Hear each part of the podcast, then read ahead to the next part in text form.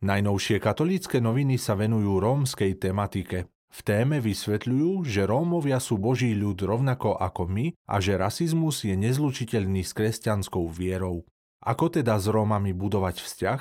Tak ako s ostatnými. Mať človeka rád, mať o neho záujem, vypočuť ho. Nezameriavať sa na zlé, ale na dobré veci, ktoré určite sú, radí sestra Tamara Talapková, ktorá sa venuje pastorácii Rómov v Lomničke. Pavel Hrica, riaditeľ občianskeho združenia Cesta von, rozpráva o programe OMAMA, ktorý už 5,5 roka pomáha v rómskych osadách. Program OMAMA stojí na posilňovaní vzťahov a väzieb medzi rodičmi a deťmi. Aktuálne má titul OMAMA 41 žien, ktoré pôsobia v 31 komunitách v Košickom, Prešovskom a Banskobystrickom kraji, kde je najväčšia mapa chudoby. Venujú sa približne 900 deťom. Chceli by sme, aby tento počet narástol o tisíc do roku 2030. Uvedomujeme si, že nedokážeme pomôcť všetkým, preto by bolo skvelé, keby existovali aj ďalší poskytovatelia takejto pomoci, hovorí Pavel Hrica.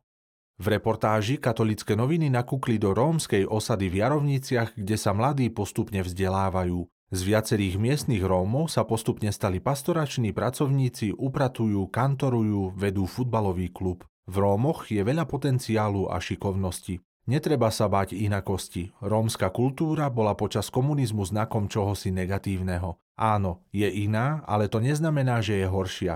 Je živá, má v sebe spontánnosť, radosť, otvorenosť. Vraví mladá miestna kuchárka Sára Kalejová.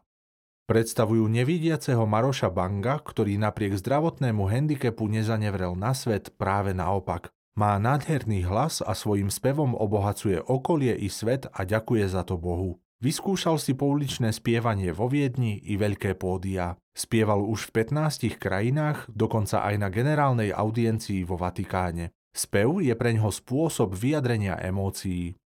V rubrike Mladým predstavujú popradčanku Johanku Vaškovú, ktorá strávila letné prázdniny medzi rómskymi deťmi a mladými. Zážitkov má naozaj veľa, ale najviac spomína na to, ako sa deti hádali o jej ruky, kto ju bude držať za ruku. V duchovnej obnove kňaz Dalibor Ondrej zameriava pozornosť na pannu Máriu. Nie každý vníma mariánsky rozmer našej viery tak silno, ale to vôbec neprekáža, pretože to nič nemení na jej starostlivosti o nás.